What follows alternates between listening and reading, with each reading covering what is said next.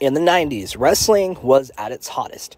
You had the Monday Night Wars, where WCW was beating WWF 83 in a row. Vince McMahon had to come up with an idea. He hires Vince Russo, and the two sit down and create the Attitude Era. Chair shots to the head, sex, crash TV. It was one of the biggest and best times to be a professional wrestling fan. The Attitude Era was a big deal, a part of my life since I was about a young, a young baby at the time. Though my name is Christopher Downs. I am. Everyone calls me Chris Downs on the uh, All Elite Zone podcast.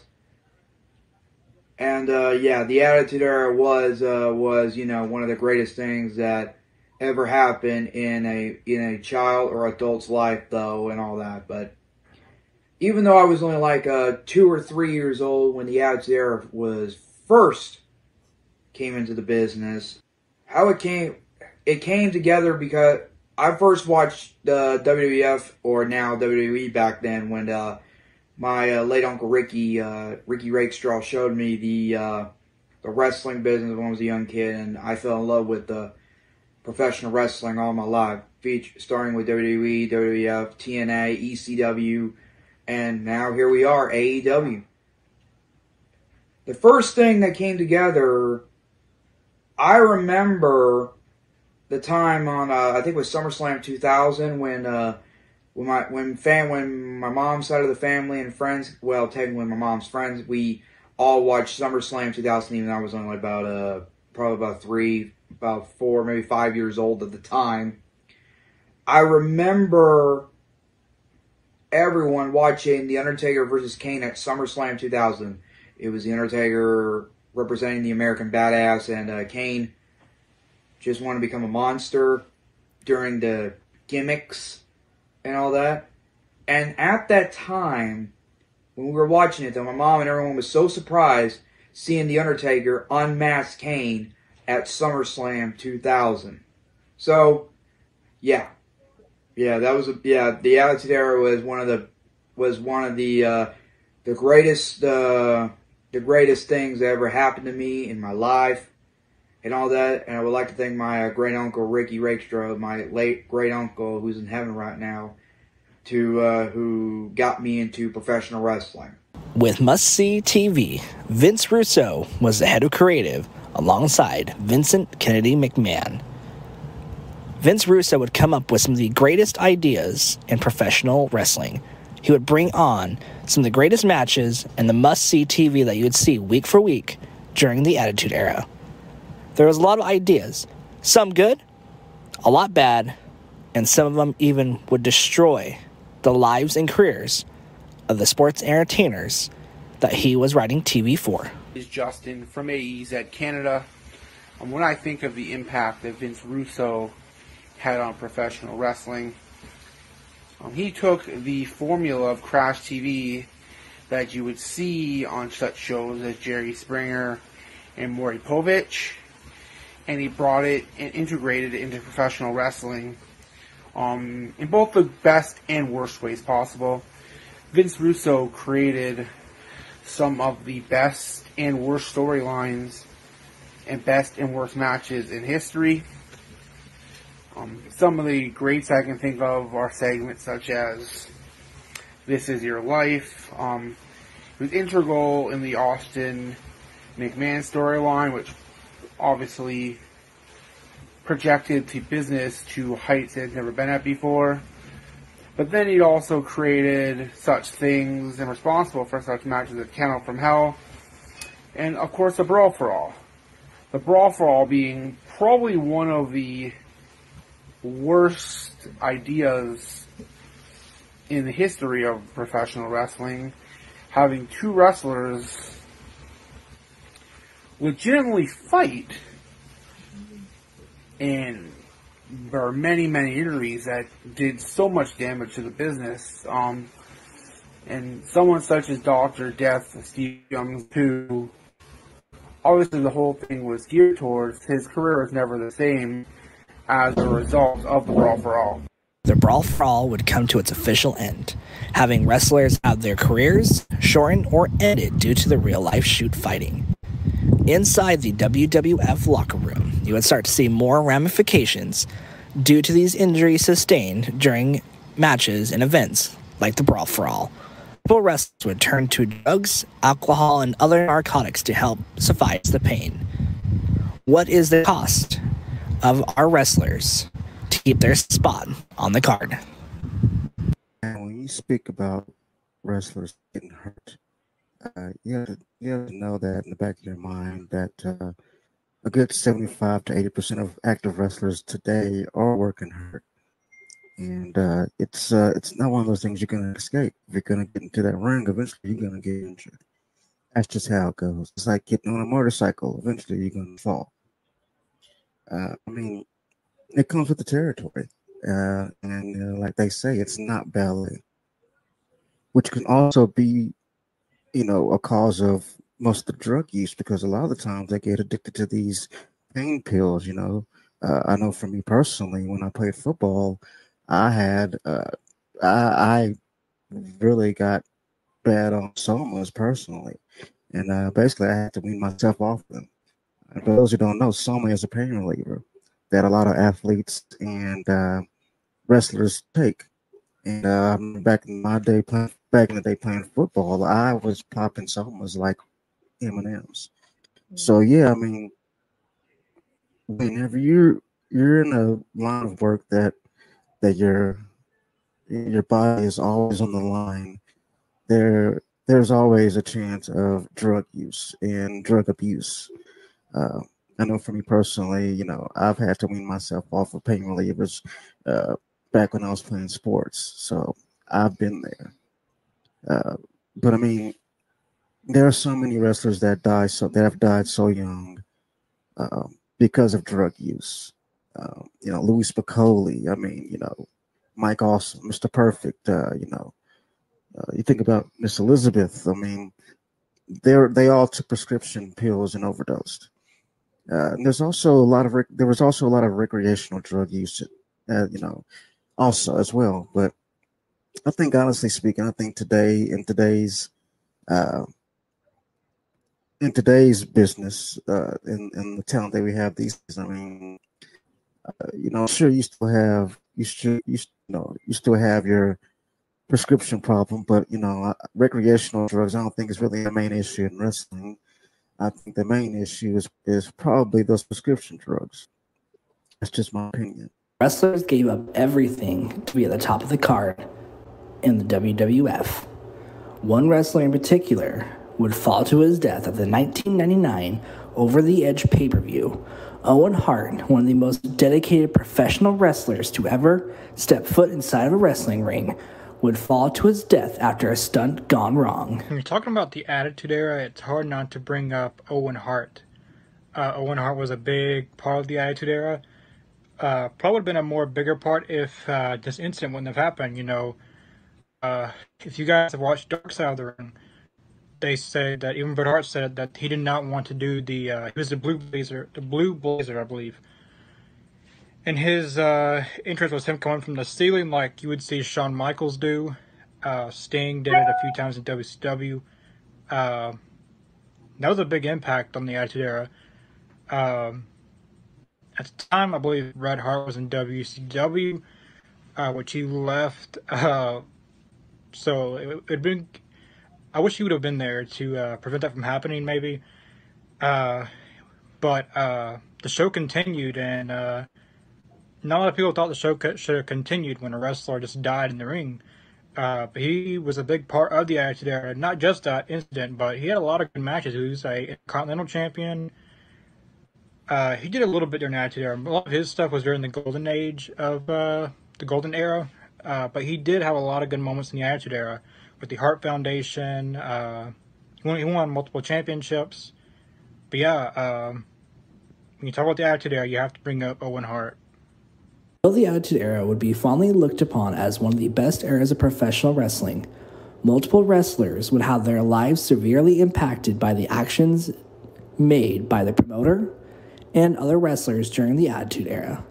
The question hangs over our heads was it worth so many of our favorite wrestlers, their lives, their injuries, and their well being On tonight's episode Dark Side of the Elite Zone, we'll be looking back at the Attitude Era.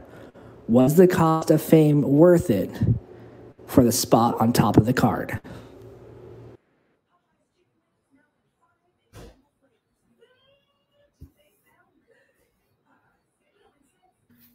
Welcome everybody to the All Elite Zone.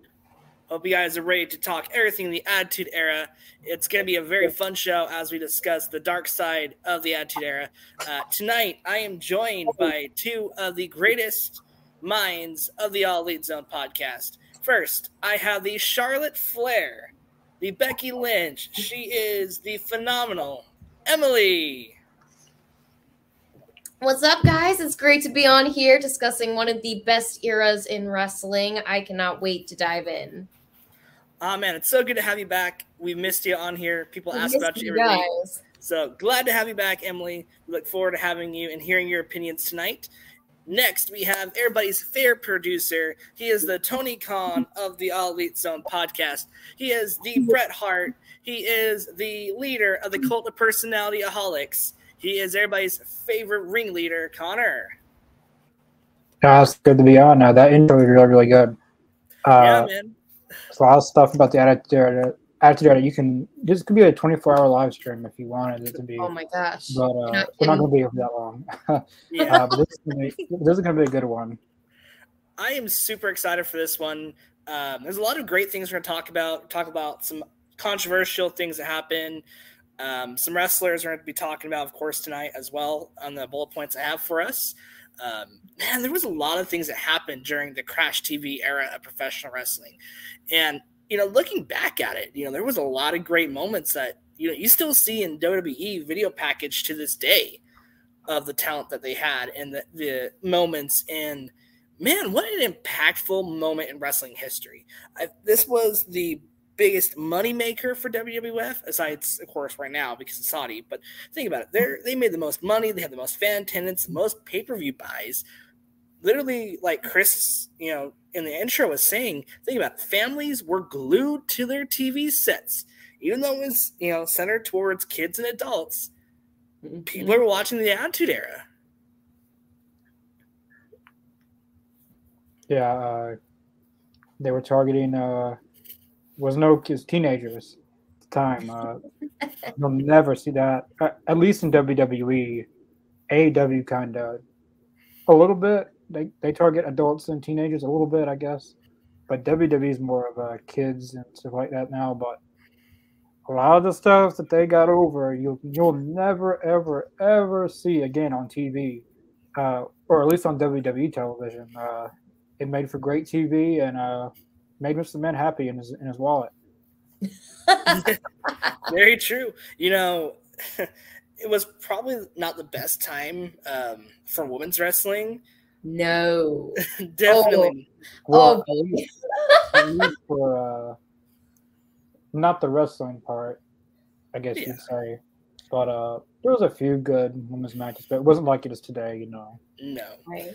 Unfortunately, um, we'll get to the point later, but there was a specific match type, unfortunately, that looks very frowned upon now with modern wrestling. we'll, we'll get to that here in a second. Can't imagine which one you're talking about. I wonder. Hmm. Well, there's a lot of them. There's a lot. Oh, yeah, that's true. You know, but looking at it as we get started, why don't we kind of just go off real quick? People in the comment section um, as well. I want to hear what you guys have to say, but um, let's first talk about like what was your like first like standout moment when you think the Attitude Era? What moment and match do you see? Oh man. I mean, personally, I just equate the Attitude Era with my childhood. It's so much nostalgia, so many memories of my childhood are me and my brother watching it. And to be honest, my parents were sort of the opposite of what you heard in the intro there, where they they kind of thought it was very scandalous, very, you know, eh, eh, not for kids TV, but of course, as soon as you tell your kids that, that's the only thing they want to watch. So my first memory was seeing Biker Taker, and I just like could not get over how badass he was. And I'll never forget how like kids on the bus used to do like the suck it stuff all the time. and we thought we were so cool. We had no comprehension of what we were actually doing, but it was just the auto response, the auto comeback to everything was suck it, or people imitating biker taker on their like really like the little bikes that they had, little tricycles. Everybody thought they were so cool doing the imitations, but it's just everything childhood wise. Like you can equate it back to like I remember where I was then definitely like for sure you know i see a lot of tiktoks all the time of people just going back and just remembering like what it was like to be a kid in the hallway and just telling your teacher to suck it you know? It's like always went over well. uh, yeah you're probably gonna get detention for it but hey at the time you know people didn't care. It was re- it was still real to them you know? Yeah my uncle uh, my uncle lived through the attitude era and uh he wore a few shirts to school that uh the Austin 316 says I just kicked your ass shirt. he and he wore a lot of these shirts. So he, he, and he never got in trouble for it. I don't know how, but he, he never got in trouble. But at, dur- during that time, you can get away with stuff. But you wear that these days. You're going home, or you're gonna have to change your shirt. Right. You know, um, just kind of thinking about just Stone Cold Steve Austin in general. Like, I think if you didn't have Stone Cold, I don't think the Attitude Era would been has pop, you know, been as popular. Because think about it, there'd be mm-hmm. times you'll be sitting there and you know he'll come out with a beer truck on a Zamboni, an ATV. He would he would just just a little head, you know, nod, be like, "What'd you say, son? What? What? What? Give me a hell yeah! Give me a hell yeah!" In the comment section, give us a hell yeah if you're digging this episode so far. People still do that chant to this day. That's what chant. It's crazy, like just to think about how much of an impact just the simplest things that Stone Cold yeah. did. Yeah. yeah. Him and then of course him the Rock too, Um because um, Daniel his favorite match from um, that era was Rock versus Austin. Oh, classic! Yeah, oh, man and just just looking at it and uh, like it's such a classic such like a lot of matches with him were classic because yeah. I, I, remember when Bret Hart put Austin in the sharpshooter and Austin is just drenched in blood. Oh, they still use that in like every hot because it's the like perfect shot yes. of like it just like talk about you know they say wrestling's fake and I'm like yeah does that look fake to you?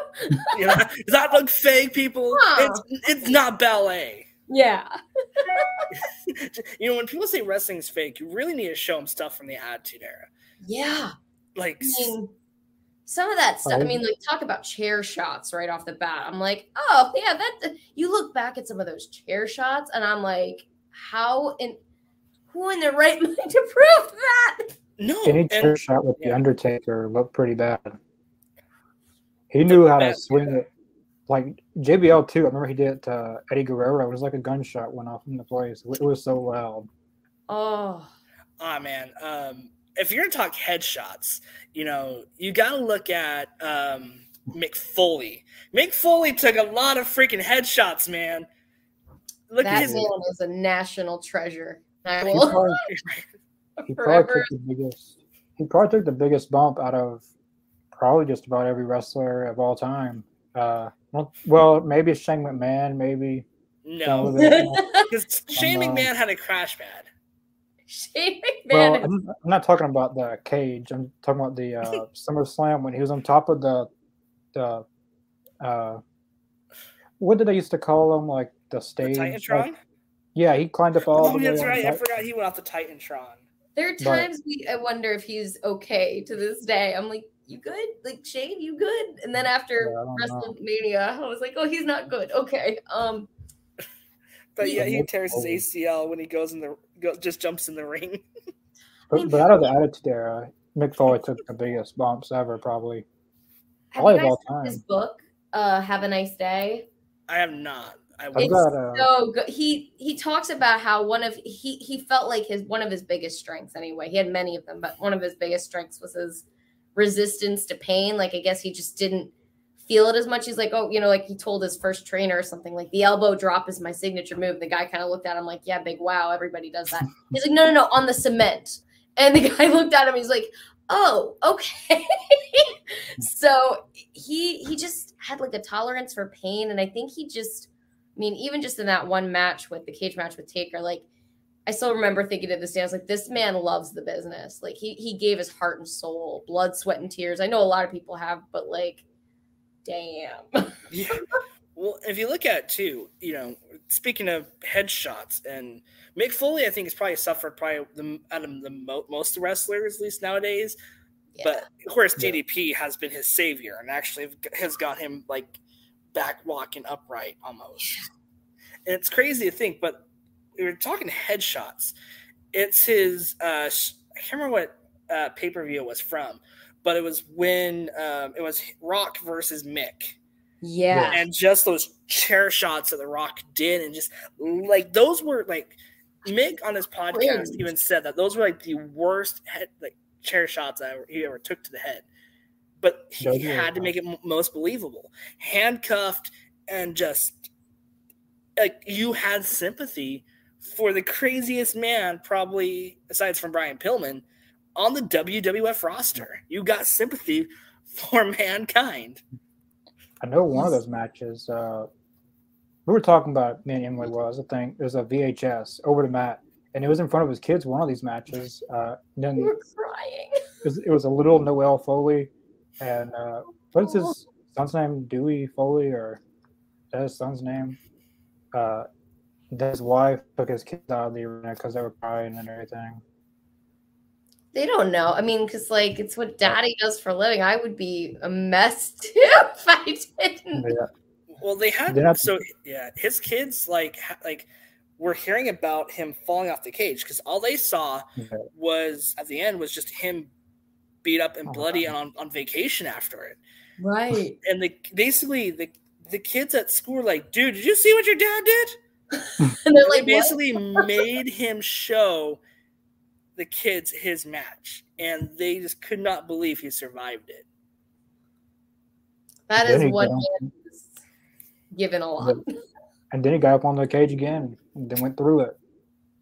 not many people could say they felt you know have, have fallen from that height twice in one night and i don't know like what would be worse to land on a ring or the padding outside near the announce table Probably. And did the ring have tacks in it too, or something? there was tacks yep Yeah.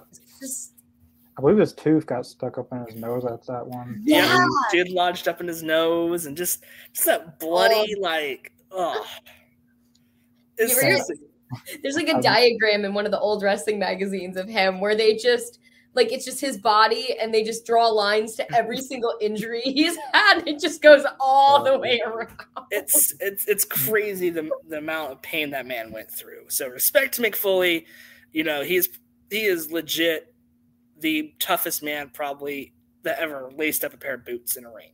Well, you know what's funny too, and this is like a little side tangent for a second here, but um, I a few years back, my girlfriends were all watching uh, "Say Yes to the Dress" because one of them was getting married, and he showed up on a "Say Yes to the Dress" episode, what? No way.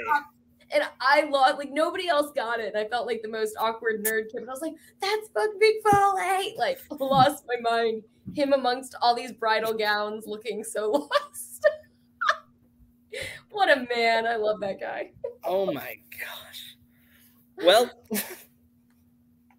yeah, makes makes a character for sure, and uh, we might have to do a special Christmas themed episode and talk about him being Santa during Christmas.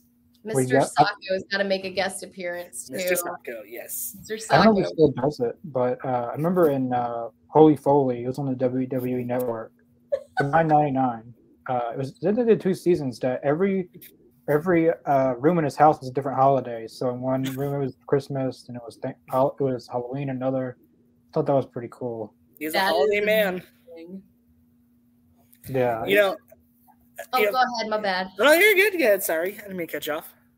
No, no worries. I was actually gonna when you mentioned Stone Cold um, a few minutes ago. I was actually gonna comment on how um, I think what made it work so well was, in some ways, Vince embracing himself a little bit on camera. Because to this day, like I know there's today, I think there's Dominik Mysterio, there's Don Callis, there's all the people we know today as the bad guys, Christian Cage, and they're all fantastic. But still to this day, I can't shake off that like I with with every passion, I know everybody just hated Vince so much.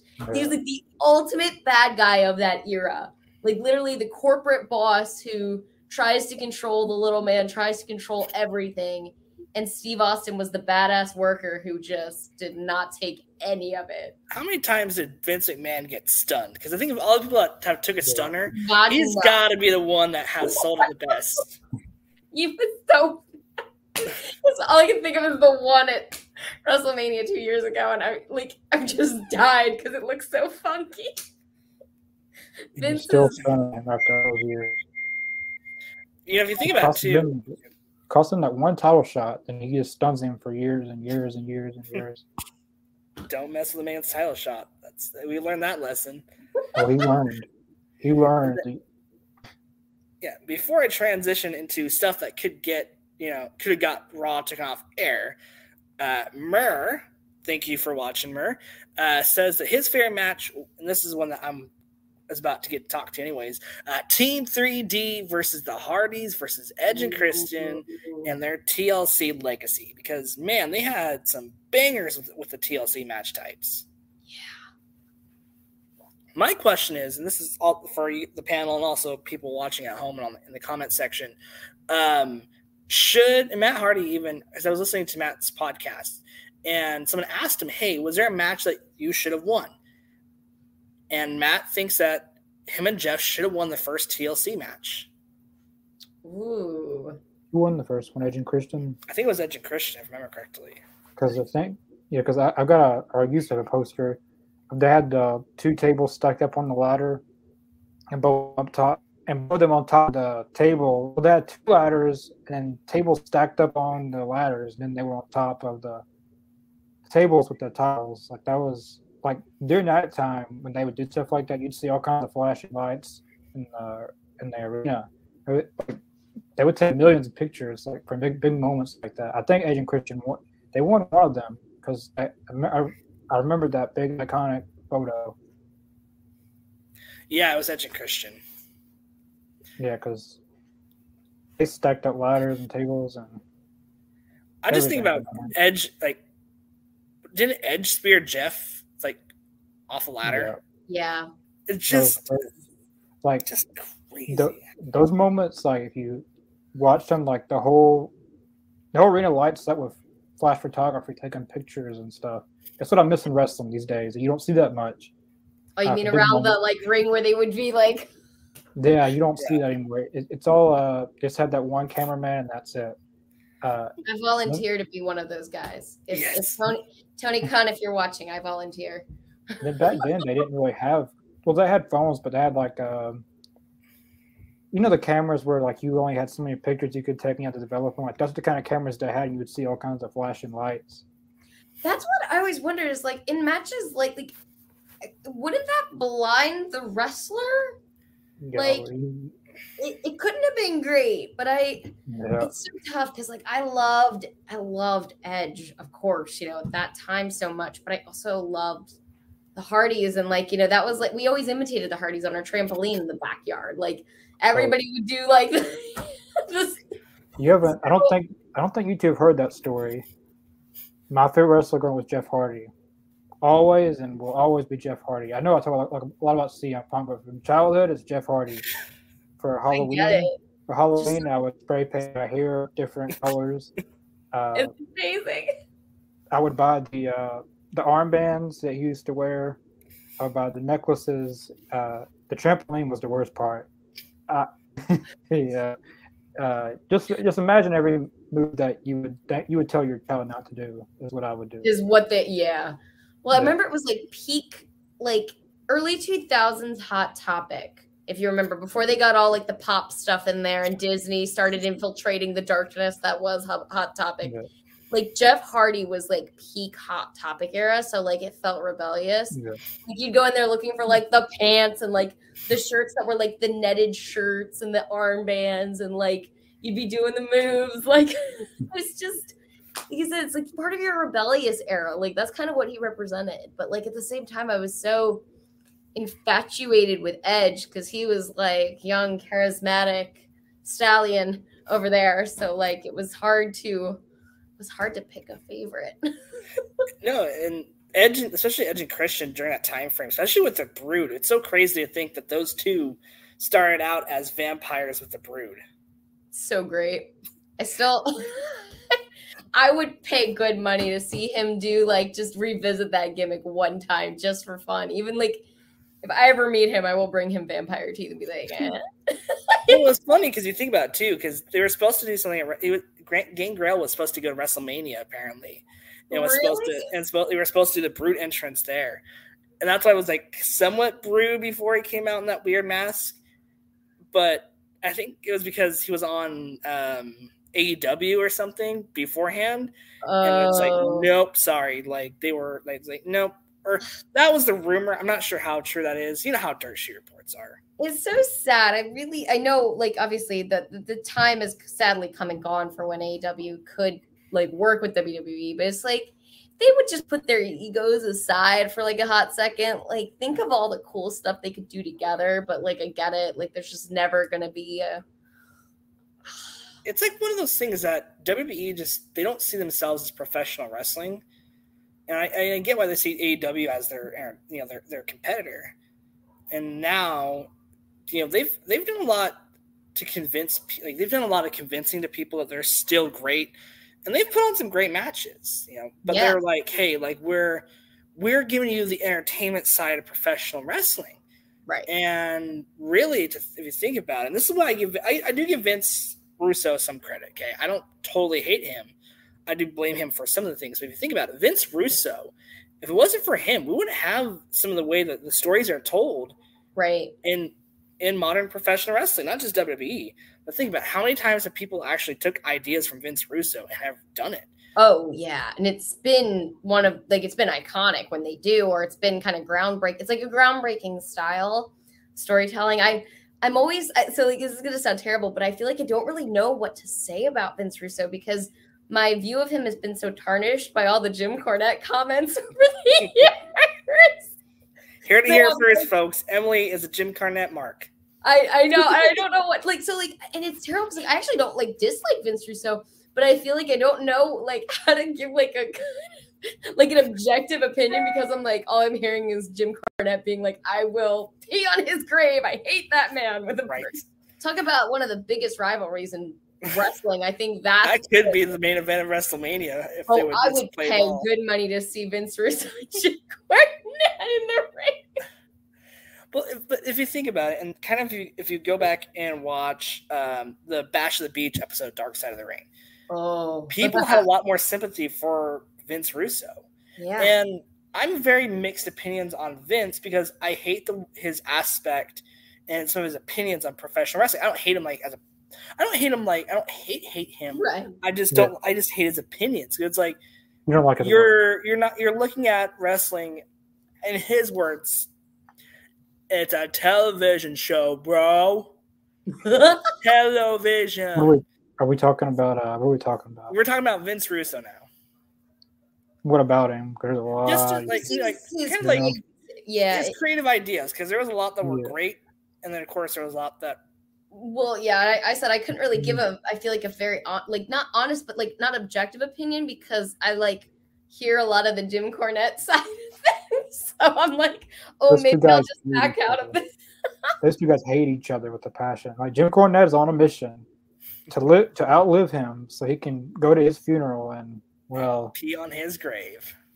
Yep, I he think he's gonna do it. it. Like I would just. He's gonna do it. He said he, he said he doesn't know. He doesn't care how long he has to live. But those two guys are very different. Jim Cornette's very southern. Vince oh, Russo's yeah. very, very from the. He's got the, the New York, New York guy, New York guy. You know, New York. the television show, bro. television. Very two different guys, but uh, I don't know. He was good. He did his good. His best stuff was in WWE, obviously. Yeah. Because it's WCW stuff. I, I feel like he was trying to make WCW good again, but just some people wanted their way or the highway, basically. I think it was a mixture of Eric Bischoff. If we want to talk WCW real quick, but I think it was a mixture of Eric Bischoff Yeah. and everything going on with the Ted Turner network before. Because think about it, at the time they were just trying to look for an excuse to get rid of wrestling on on TNT. Mhm. And so I think that I think so I think J- uh, so I think really I think Vince Russo was literally battling with Eric Bischoff, who's trying to keep WCW afloat and try to make sure if he if he needs to buy it, move to the network, he would. And then you also have the network that just wants to cancel it and sell it to the highest bidder Yeah. and not give anybody else. They literally. So I'm curious to see what Eric Bischoff did to really piss off to where he was not able to buy his own company.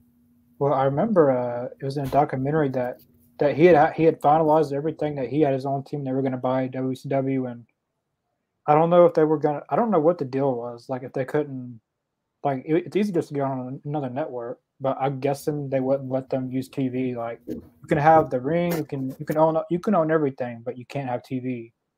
Mm. But I don't know the full details of that.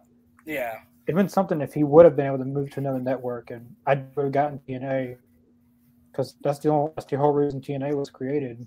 is Because a lot of people lost their jobs. WCW. Yeah, you know, Because Vince Russo, I've actually seen one time in person. Uh, I didn't get to meet him, but he, he doesn't do meet and greets. He's a writer, not a wrestler. Is what he says. but he was still kind of, but he's still kind of a figure in wrestling. But the thing is, Well, he hates and- the business so much Mhm. That I'm like, And the reason, like I said, he just wanted to make it. Think about it. He wanted to make. I get. He wanted to make it like must see, t- you know, TV every week. Every segment was crazy when Vin, when Vince Russo took over, and it was really taking you almost away from WCW. So it worked.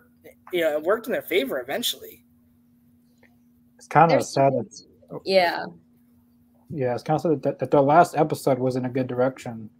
Had Booker T as the world champion. Like the whole show was good, but uh, Hulk Hogan, I feel like, was the reason that they uh, he didn't like they didn't want younger stars to get pushed because I believe the uh, Kevin Nash and Hulk Hogan and all of them had a lot of input on who who- like what happens. Like they like they have more authority than the people who have authority. That's kind of weird. Didn't they refer? To, there's. Oh, I keep hearing an analogy. They say it's like the inmates running the asylum, and gets You were very crazy when a lot of egos clash, and you you know were in the nut house basically. Yeah. That's where you were at. it's scary when you're in that situation because if you're the younger talent or you're trying to get over, but you're working against veterans who have more sway, how do you ever get your chance? And it's tough. Yep. It's, it's of uh, that's the hard part with the wrestling business, though. Yeah. I See, feel like somebody's got to give somebody a chance. Yeah. or you have to do like a lot of politicking backstage, especially no matter if it was WCW or Money or you know or WWF. If you think about it, how much pol- you know, how much politics did, went, goes into wrestling? And it's, So much. look at someone like Chris Jericho, right? Mm-hmm. Chris Jericho was the first really person to jump ship from WCW to WWF. You know, literally comes in, interrupts The Rock, you know, during his promo, and this is the, really the first dark portion of the show. But you basically have him come in, and he literally has to grind his teeth again because oh, you're the other guy. You we got to teach you how to work our way. That Yep. was what Triple H said to Chris Jericho. Yeah, And in long ways, you know what? It helped inspire Jericho, and he's become one of the biggest professional wrestlers in history. But how many wrestlers, if it wasn't for, or if it wasn't because of Bradshaw, Hunter, even Vince himself, how many wrestlers could have had a better opportunity in WWF and have their characters click and possibly even become megastars? But they politic so hard backstage for some of those WCW guys to fail. They wanted to bury WCW, and the way to do it, you can't go after the show anymore because it's canceled. Yeah. So what are you gonna do? Let's make DDP a stalker. Yep. Let's just completely bury everybody who's on the That's other awesome. team. that's why Sting And- never went. Well, that's why something like Forbidden Door, you can. It's a great example of how you can make good both sides look good, but because of that era and things being so competitive, and because there was the rivalry as strong as it was, it was like the moment they got the opportunity, it was like, okay, we squash them now. Now you know we we we don't give them a chance to even make a comeback.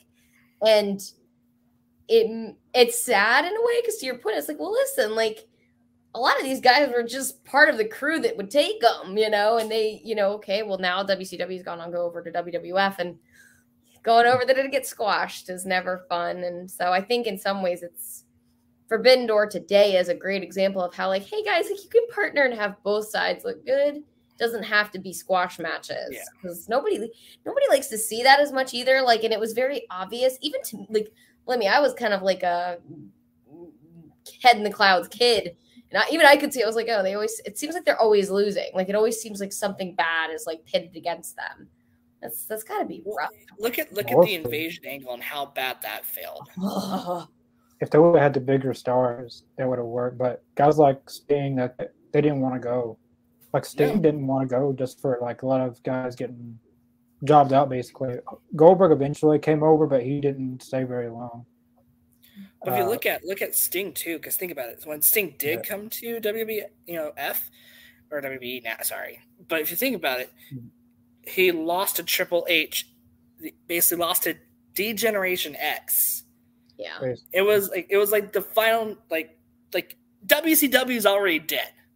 Yeah, this should have been just a great one-on-one match, icon versus icon.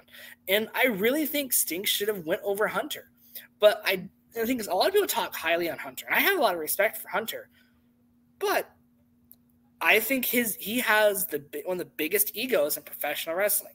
People always say CM Punk or you know or the Young Bucks have the biggest egos, but if you think about it, Triple H, at least during that time frame, and oh yeah, he's to like until he took over NXT, but he he he would not let certain people get over, and he reminded people that hey, WWE is the way. If if you if you want Sting, sorry, Sting is we're gonna get a match with Sting, you're gonna get it, but I'm gonna beat him.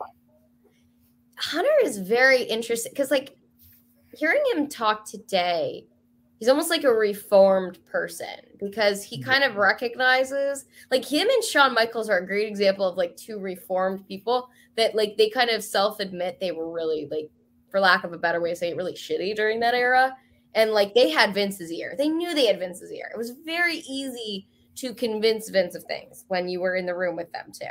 And I think Vince had a soft spot for both of them because, you know, two young guys and always kind of looking out for them and stuff. So I think they both. I mean, and they took advantage of it. Um, I, I know he's talked about that too.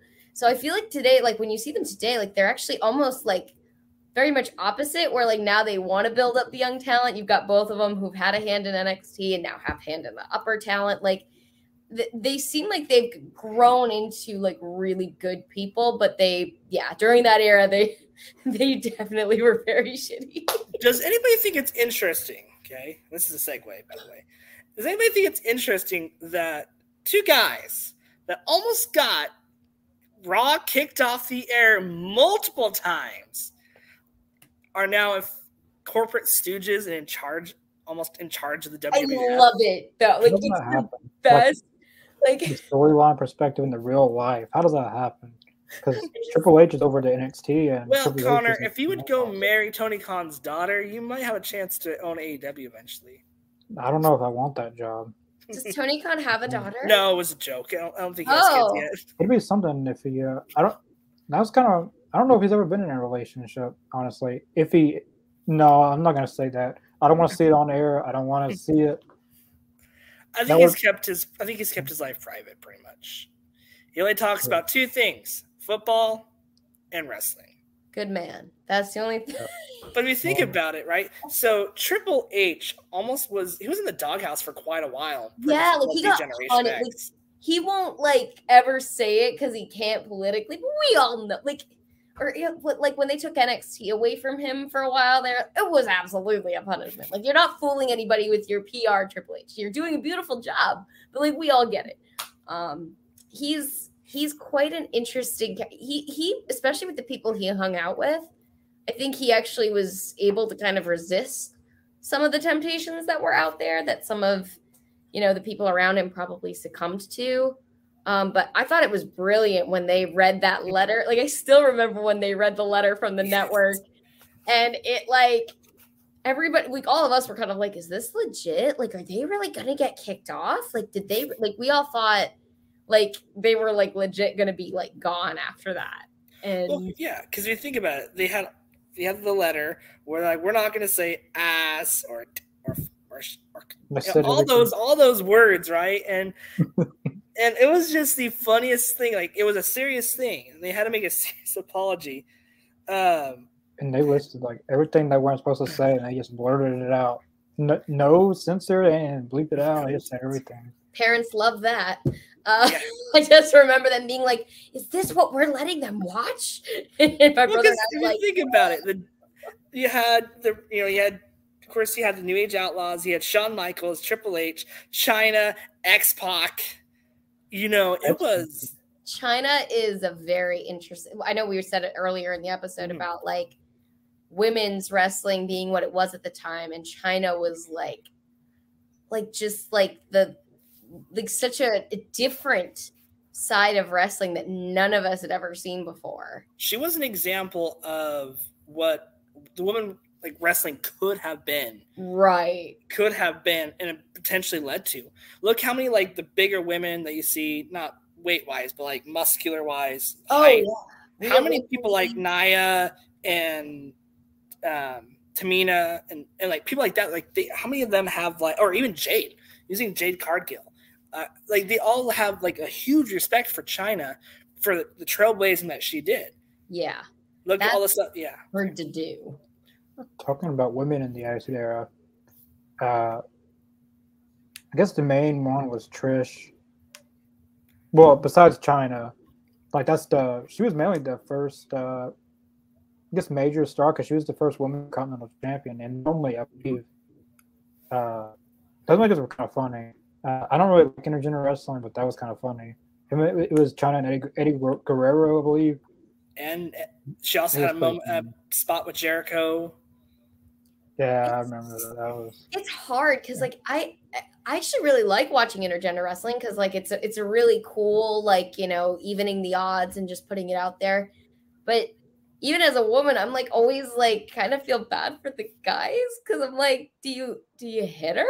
Do you how do we like I don't know that that's got to be really hard. Like so, I guess you know what they've done nowadays, even Tony Constant, where it's like you'll have like a guy and a girl versus a guy and a girl, and so it's like intergender ish, but like it's I really like it, but I always do slightly feel bad for the guys because like I don't know, like do do I hit her or not? Is that sexist? I don't know. well that, that's the thing and you brought up a very good point because it's hard when you have somebody like brian cage right. Lose to tessa blanchard and tessa blanchard is a great talent I know you were gonna bring that but brian cage you know if like looking at him compared to her brian cage should have squashed her Right. and i think that's Agree. kind of the hard part and that's why It's hard to modern work. wrestling it's a it's a very thin line to cross where it's you're being sexist or you're being you know too pc because it's like well part of our wrestling brain sometimes think okay this person should obviously lose. Right. but but then you also like but if you make it in a way of sense looking at like Rey Mysterio right? Like a David Right. versus Goliath type matchup you could easily have women versus guys. Impact. I feel like impact does this well with Yeah. with the intergender matches. Go Right. back and watch like Matt Cardona and uh, Jordan Grace. Yeah, using that one as an example. That's how Beautifully you can do it and not and like i said where it makes sense story wise it's wrestling you know and matt's a heel matt's Yeah. obviously the heel in that so yeah it, it, it works but you also be very careful because you also have very very very traditional fans that Right. that are not going to like it and they're and they, and which- which i understand yeah. but then you go back and watch that. like some like you know Chyna, you know, and watch some of the matches that she had with some of the guys. Like I remember that time. Uh, there was a few people who left Impact because that. Uh, he, uh, L.A. Knight, Eli Drake. He that's one of the main reasons. He was that was one of the main reasons he he left. They weren't going to lose to Tessa Blanchard, and he didn't do it. Uh, we've Karrion Kross left during Killer Killer. I never call him Karrion Kross. I always call him Killer Kross. Yeah. Uh, Aries left. Well, he left on a different, but I believe it was the same thing that they wanted him to lose to. Like, there was a bunch of them who left. I like the way AEW does it. Uh, you'll never see like a man and a woman in a match. Like it's like saying that uh, Riho can beat someone like Satnam Singh. Ain't no way. Ain't no way. Yeah, Riho's it's like I Singh. I appreciate them like Unless- trying to make women look good, but there's always to your point like that balance of like, okay, Unless- legitimately we get it. She would not. Unless it's something like Jade Cargill against Peter Avalon, but Jade would win that. But. I and I am all want for women power. I just I get it because you're just like I don't know where to like I don't know where how to feel.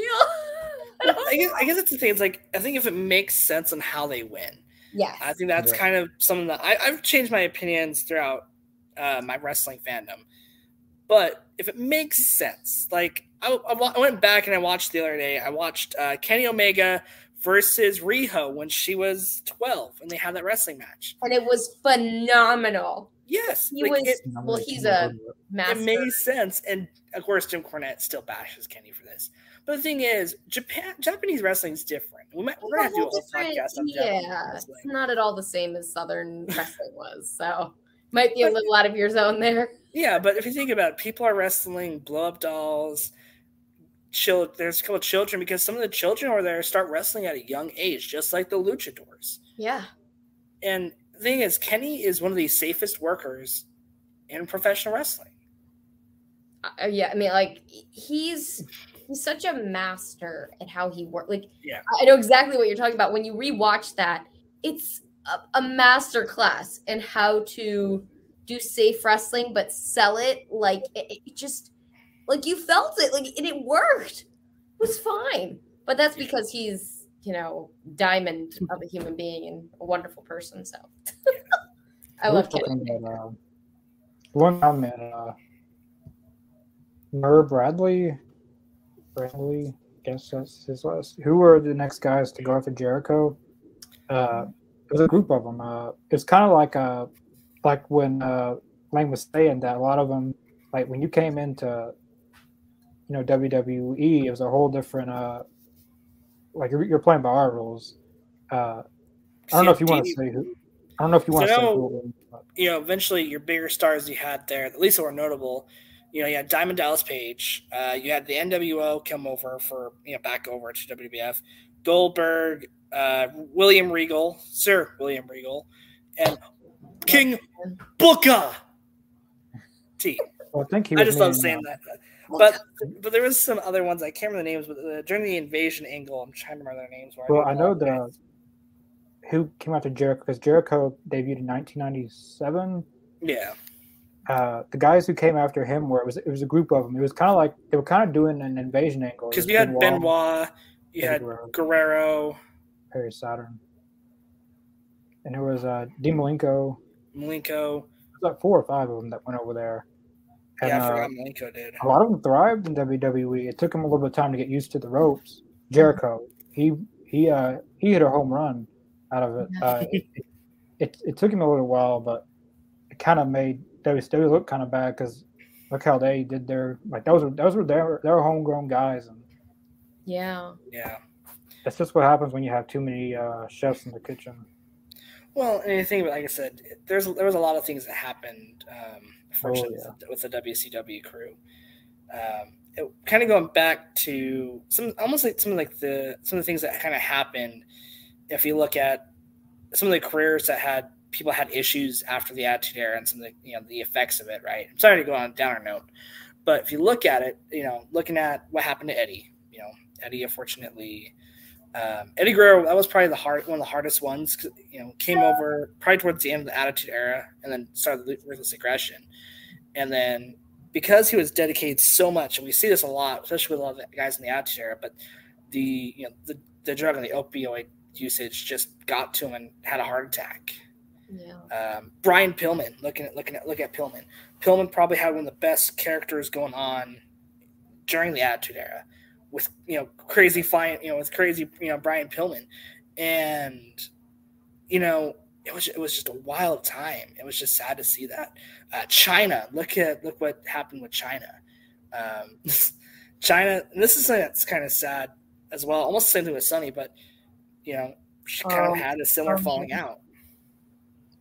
it's just it's also sad because it's almost like like you said the attitude era it, it produced a lot while it was hot and heavy but it's almost like when it started to pass like people just like fell apart in a lot of ways. And to your point was it worth it? I never would say any of it was worth someone's life. Um i think that best you know we can kind of do is learn from it which i feel like we have significantly where it's like listen like mental health is most important. Like physical health like we don't do actual care shots. Like we have concussion protocol. Like we have all this stuff that's now better in a sense that I, I do think we sort of have the attitude era to thank for like teaching us some of this stuff but it's a shame we had to learn it the way we did. Um i mean the, the whole benoit thing was just heartbreaking and that was a lot you know a lot of people say he he really lost it after guerrero died because eddie was just a beautiful friend and human being. So it's like i don't know if it was really worth it but i'm in a sense i i try to think of it as like listen like let's honor them by like learning from that and making sure this doesn't happen to anybody else because i'm sure that's what they would want. Um you know and just try to make the business better and more healthy for everybody. Yeah, um so but it was also it was kind of it was kind of hard if you look at it now. All the people that got hurt, the brawl for all, especially Vince Russo's.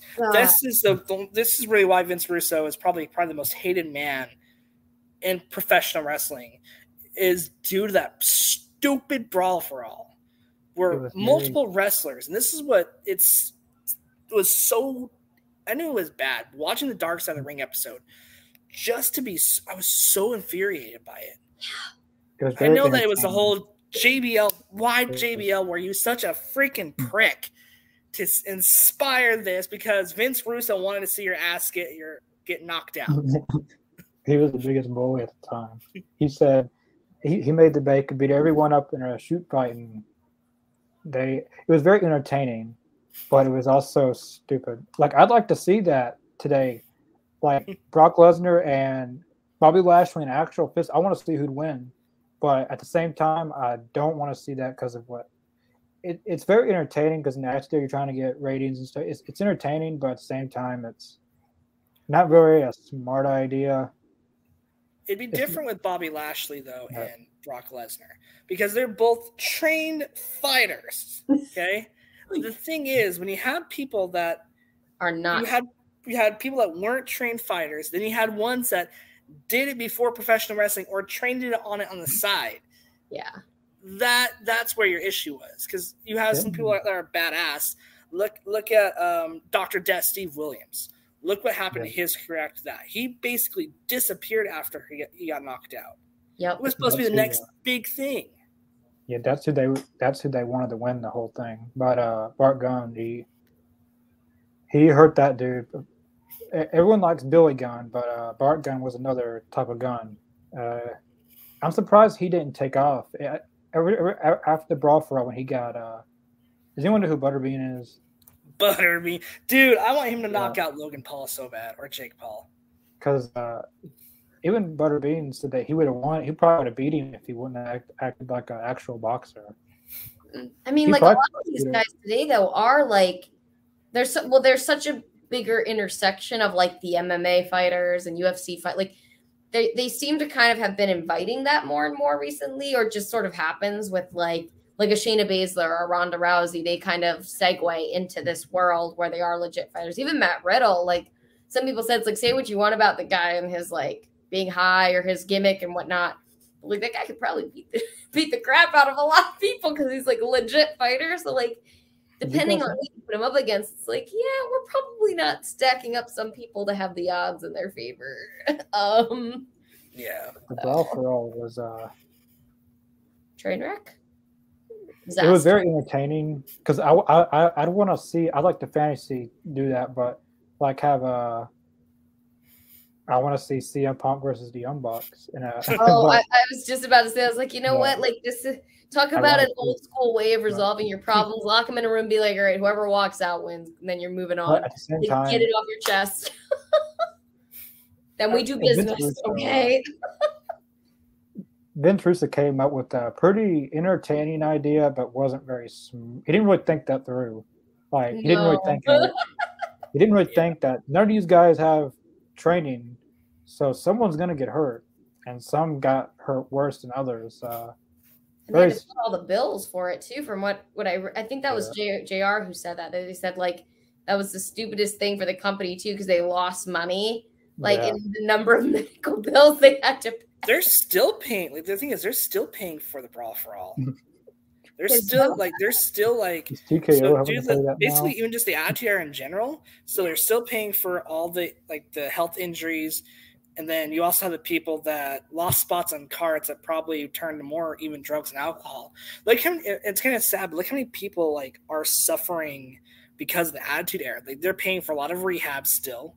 Yeah, They you know they paid for Chyna to Sunny to uh, I think X Pac went like they like look at how and then look at the brawl for all. How many injuries, like Connor was saying, how many injuries do they still have to pay for? How many injuries? Like Emily, yeah, like you guys are saying, like how many injuries are they still paying for to this day because of CT issues and all that? I wonder if Vince McMahon's still paying for that, or is TK? That's kind of clever for Vince if TK was having to pay for that. I wonder if it was considered like part of like their assets where they had to like pay it all off or something. or Vince, you know, leading up to our uh, our special that's coming at the very end of the series. Um, it, it wouldn't surprise me though that Vince uh, would Vince is still paying for stuff under the table without us knowing. you Oh, guys, It wouldn't surprise me. do you guys know who Kamala is? He's a Yep. wrestler. who- Uh, well, he is a have a. Uh, he was a one of a kind. He was basically from the jungle who came to life and somehow got in a wrestling ring. Well, his Oh. character is from the jungle. Yeah, he uh he had his both his legs amputated because of them. He uh I can't remember what happened, but uh WWE owes him millions of dollars, but never got it. Yeah. Not a lot of people know about that. that's awful. Well, if we're speaking of terrible injuries, let's bring up the D'Lo Brown incident. I was just just seeing a documentary on that. Now this is uh I forget who's who this is. I- know the wrestler, but what's his name? Droz. There, there you go. Yep. Yeah, so uh, if you guys don't remember, it was a simple move. D'Lo Brown. I can't remember what move it was, but D'Lo Brown uh, was it? I think it was a, was it a suplex. I can't remember. At the time when uh, D'Lo Brown was on that metal plate. Yeah. Yeah, that's probably why I got hurt. Well, one little move, you know, that's the thing is like no matter, and that's one thing I always hate about professional wrestling nowadays. People are always even pointing at WWF or a certain wrestler or AEW. Stop pointing your fingers at them because injuries can happen in this sport no matter what. And fortunately, D'Lo Brown paralyzed a man for life from the neck down. One move gone wrong, and Droz is in a wheelchair for life. Didn't he die recently? I think he just barely passed, but he did make amends with D'Lo before he died. That's yeah, such I a mean, hard thing. that's to on the dark side of the ring thing. Yeah, D'Lo Brown, it, it haunted him for his entire life. he's still Possibly, yeah. his uh, podcast. He did one with uh, Chris Van Vliet, and they talked about it. He's like, man, like I know, I know, I know, what I signed up for, but um, but yeah, it, you know, you know what could happen, but no one deserves to have that happen to them. But accidents are going to happen. I think it all comes back to like sometimes like doing a move for the right reason, like telling a story or it makes sense and the wrestler's comfortable and like there's got to really be the right set of circumstances. But like I think this is one area where like I know MJF said it, I think the best, where he was just like, yeah, like I could probably, you know, do those dives and a flying moonsault and make not such a big deal out of it. But people take for granted how hard even some of that stuff is. Like those dives, he makes it kind of funny where he'll like pretend like he's nervous. He's like, yeah, but I want people to realize that, like, yeah, I could do that. And if they don't catch me the right way, there goes my neck. There goes my, you know, all that stuff. And we take it so much for granted. Whereas, like, you don't want to force people if you don't think something looks impressive, like you just like fans need to sit down about some of that because you got to remember it's got to be within the person's comfort zone and just not take for granted how much they really do risk and put out there just to give us a good show for sometimes 10 15 minutes Yeah. Well, and one that we got very lucky on. Look at look what happened with Owen versus Austin, Yeah. where Stone Cold had to literally change his whole ring style. Almost was paralyzed with a botched pile driver. right and owen hart is like one of the best safest wrestlers at that time and i know he never forgave himself for it and it's just you know uh, two wrestlers who were you know obviously at the top of their professional game and it just happens you know? And it's nobody ever intends for it to happen. If you do you're messed up and you shouldn't be in the ring in the first place. So it's one of those things where like for both people involved there's no win because obviously the person who did it feels Yeah. terrible and the person who gets injured you know they knew the risk but like no one deserves it to happen like you said. No, no one deserves to, you know, like, no one deserves to get hurt, but it's gonna happen. Well, that's why Yeah. the Owen Hart thing gets to be. I mean, even watching that dark side of the ring was like the hardest episode for me because it feels like it was 100% preventable. And it's like, Yeah. I never forgave them for like not stopping the show, just saying it so, like putting JR on the spot to say it like that. Like, it just, I, I'm on, uh, I mean, honestly, his his wife is such a a strong person because like to keep going after all that where it was 100% preventable and from what i've read it just it all came down to like just being cheap. Like it wasn't the usual crew it wasn't the usual and like you you would think you would take care of one of your top stars and to this day i still have never quite forgiven them for owen. No, and, don't really think he cares. think about it, how many people like uh, we've talked about it with Owen and but it's one of those things that it could have been like you said prevented. You know, if you would have had the right crew and even WB like even Vince to this day, like he's like I that's his biggest regret. And this is the only time you've really seen remorse from Vince. yeah But the thing is, what pissed off, you know, fortunately, his poor widow was the way they handled everything afterwards and how they were. I, I, I really, I'm very glad that she was able for t- to have the memory of Owen Hart being a video game now with AEW and yes the shirts and and actually have a good reason to have Owen's name still be around to go help kids in Canada have a better education. right I I bless Dr. Martha. I, she's an incredible woman. But Vince, like, all it would have probably took for Vince to have Owen in the Hall of Fame and do the same things would have just been handle it better with a better phone call, more like actually be the Vince that you, you're you're seeing when he's talked about Owen yeah be that person because now it's you know we can't really remember him as much with WWE because of it. Yeah. You know, we have to go to have to go to his Japan matches or go to his independent stuff that he did in between. and I just feel like he, he got like the legal people infested him, and I think this is a situation where at the end of the day, like I, they probably got to him and were like, "Listen, you can't admit fault to this, or you'll never hear the end of it. This, that, and the other."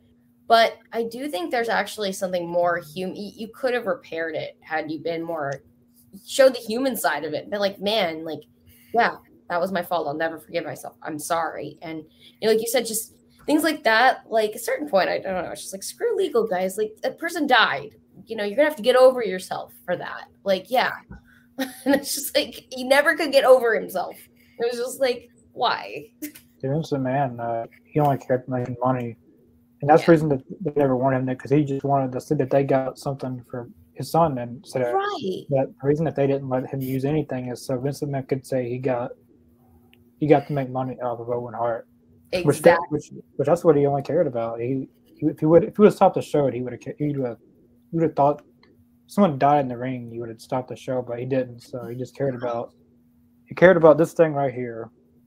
yep Not really, by the way. just that that's one thing that like can get past a lot of stuff but i i can never get past owen Yeah.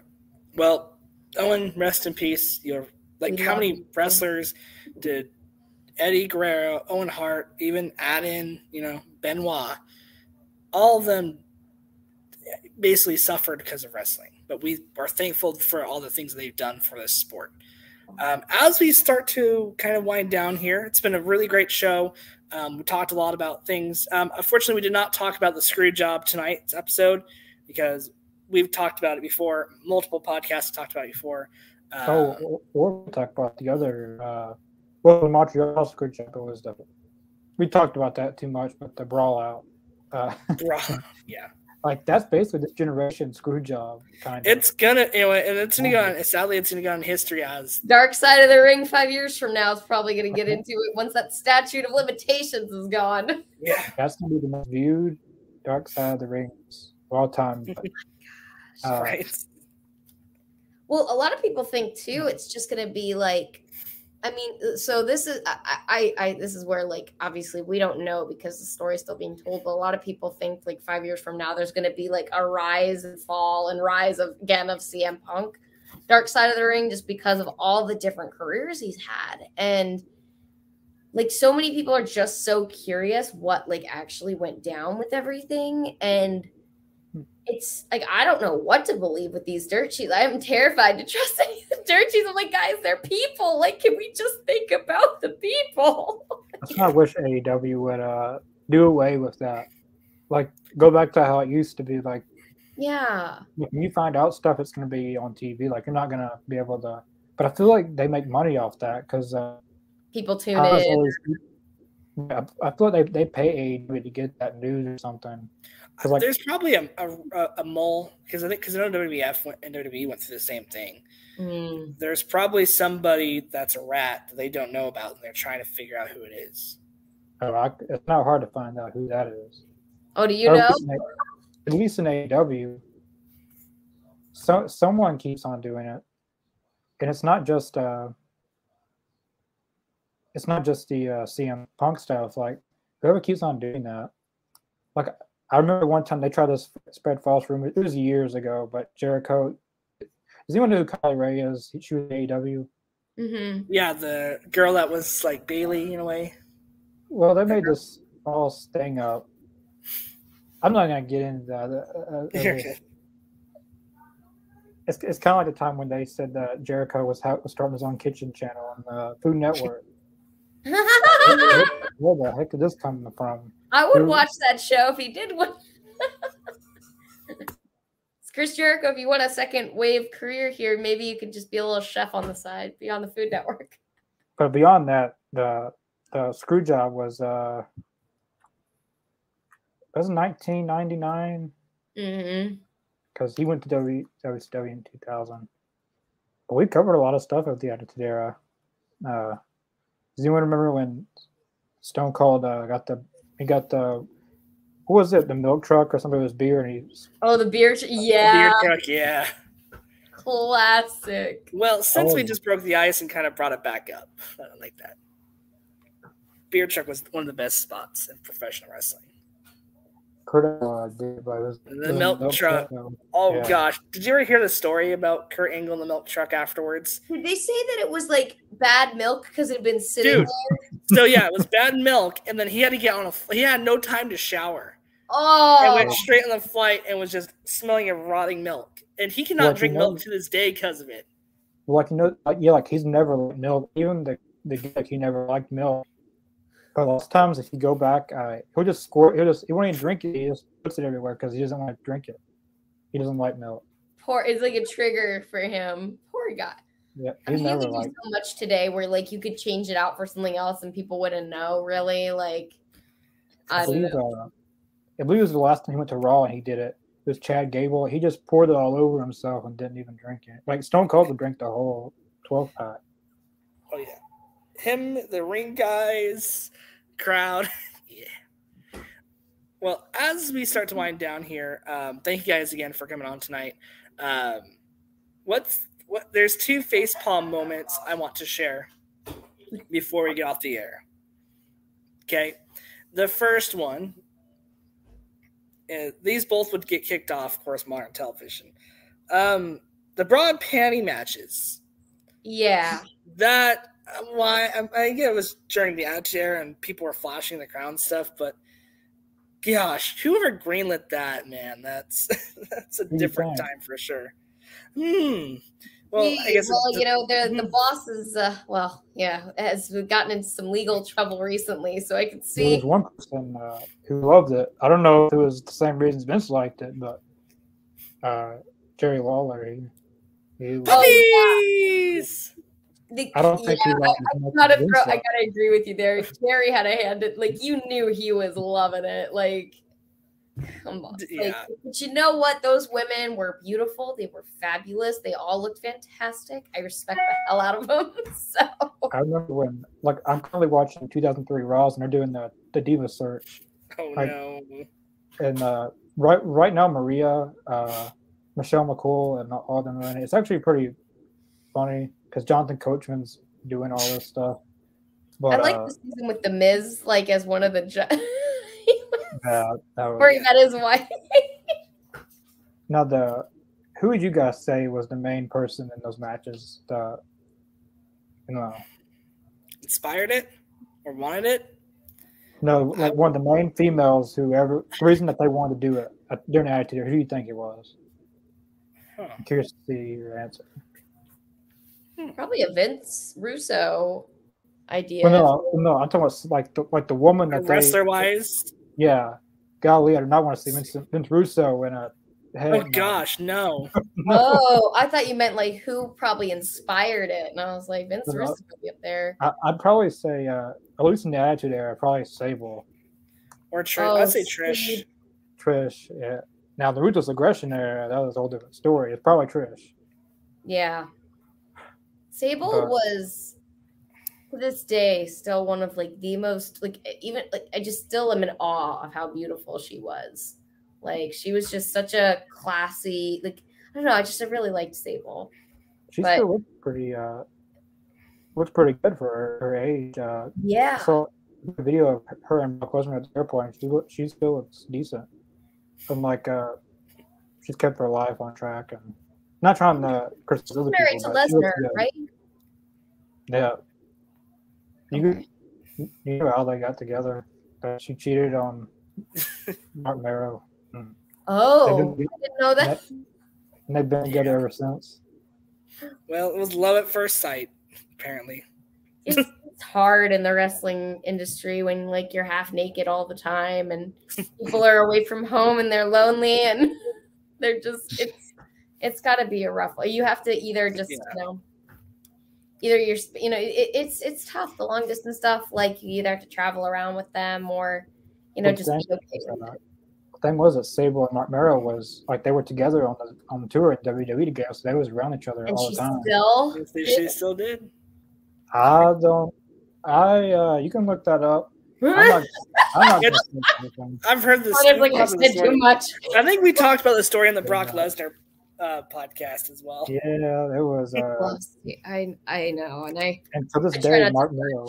people To this day, Mark, Marc Mero hasn't talked to Brock Lesnar or uh, Sable about, about it. Well, Alright. of course he talked about because he kicked her out. So, Well, the last thing I want to bring up the Nation of Domination racist segment. Remember that yeah, one? sure, sure. Unfortunately, yeah. That one should not have made it to TV. that the the I, so like you know it's it's funny we we'd like to think that like 2000s onward we've been all very progressive but we like have a very skewed like at least like i'll throw myself in here like a very skewed vision of time and like i think about like as a kid like there's definitely stuff that was like thrown around as like language or comebacks or like you would call a kid a name. And like today i'm like you should never like we like it's awful. Like, especially middle school was like the worst that i remember. Like the stuff you would hear kids call each other and like nobody really did anything about it. And that was like back in like 2008 2009 like you know what i mean? And like nobody Yeah. did anything about it then so i think it's kind of something that like we just accepted and thought like oh it's just in good fun but like we didn't realize how much it was like disparaging people Yeah. The only thing I get out of that is X Pac. But he was Oh, it's so um, cringeworthy. Like you, like you said, you just like like they even said was stupid, but it did their carrot like that. That was DX. That was. I like the. Besides that, I love the Nation of Domination. Yeah. Nation of Dominate. That theme song is just, Nation. Mm. banger. I know. dude. Like when I'm in the gym, that is one of my songs, my playlist, and I'm just like, gonna be like Mark Henry, gonna be the strongest man. Like the Hurt Business is kind of that group, but if they if, if they were booked like that, they, they'd be pretty good. The Hurt Business. Yeah. Yeah. Well, We just if- learned so much in the last few years that like it's not an excuse for what they did because it's it's No. awful what they did. And actually, even at that time, like I'm sure there were people who were upset about it. You just didn't hear about it the same way we do today and know about it. Like weren't as aware of it because there wasn't social media yet. There wasn't a lot of Yeah. things to like have those important conversations and to hear those points of view. So it, it's like you said, I'm sure there were negative reactions. We just probably didn't see or hear about him quite as much. yeah. Well, thank you guys so much for coming out um, and listening to our dark side of the Attitude Era. This one was a very fun episode. We sure talked and covered a lot. Um, so it was a great show. Um, thank you, Ethan, for you know, thank you for um, the nice comment. Um, Jason um, asked one final question before we go off the air, and I want to start this one if you don't mind. Ooh, So Jason says, "What was your guys' favorite Attitude Era moment?" So mine is the funniest one, right? It was Shawn and Triple H, and they came out dressed as Vince McMahon Shane. And Shane McMahon. And it was just the funniest back and forth promo. Just because I see um, Shawn go, "Look at me, Dad, I'm dancing," and then to have, and then to have um, Oh, Triple H go, "Stop it!" and just do the whole like, and, and of course Shawn Michaels is just on the floor, just spazzing out, just having a seizure It's just- it's seriously the greatest thing, and especially because like because we've all done our Vince McMahon impressions, right? I've done. I probably do at least ten a week yeah. on our podcast alone. I do a lot of them, That's Eric what- Rowan did one with us one time when he was on. He did one.